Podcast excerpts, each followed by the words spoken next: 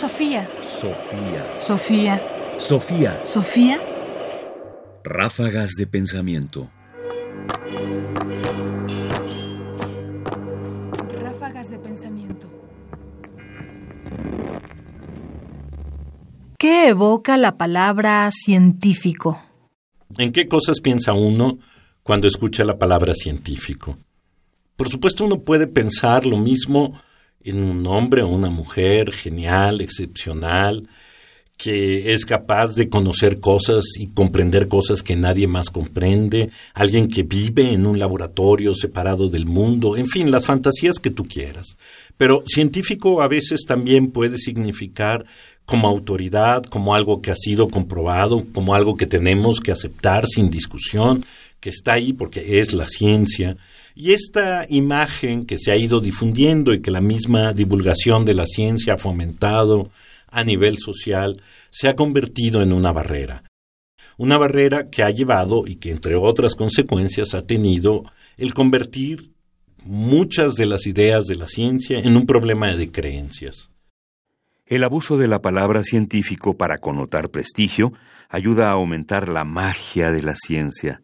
Esto generalmente entorpece la divulgación de la ciencia porque hace que las personas comunes crean en ella, pero también los hace pensar que no podrán entender cómo los maravillosamente inteligentes científicos hacen la ciencia. En general, hay una enorme malinterpretación sobre la ciencia, aunada a una considerable admiración por las ciencias como un todo y a una actitud medio burlona, medio reverencial, hacia los científicos como personas. Puede causar satisfacción a los científicos ser considerados como personas erráticas y sobrenaturales, pero estas actitudes pueden ser opuestas a la comprensión de la ciencia.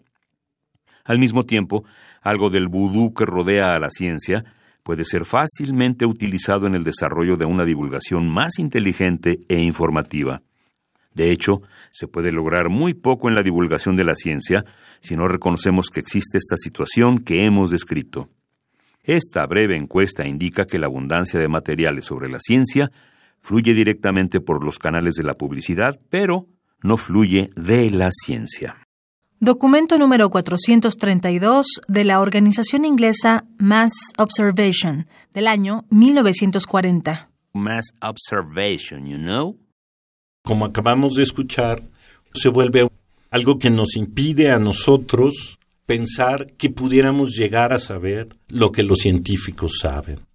Es decir, una aceptación, a veces casi una creencia, de que aquello que dice la ciencia, que es una entidad que pensamos homogénea, como una especie de gran tribunal que determina qué cosas son verdaderas y qué cosas no, no requiere o tiene un método, una forma de operar que no podemos entender.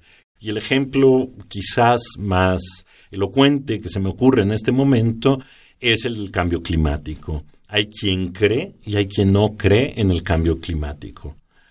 Es decir, no importa si somos capaces de entender las pruebas, los argumentos, las demostraciones sobre cómo ha cambiado el clima y cómo el hombre ha influido en este cambio climático, sino que se ha convertido en un asunto que tiene que ver con un principio de fe como si la ciencia fuera algo en lo que se cree y no algo en lo que se puede conocer y estar de acuerdo. De manera que la construcción de un término, el uso de un término o el abuso de un término se vuelve una barrera que distorsiona lo que la ciencia echa y hacia donde la ciencia va.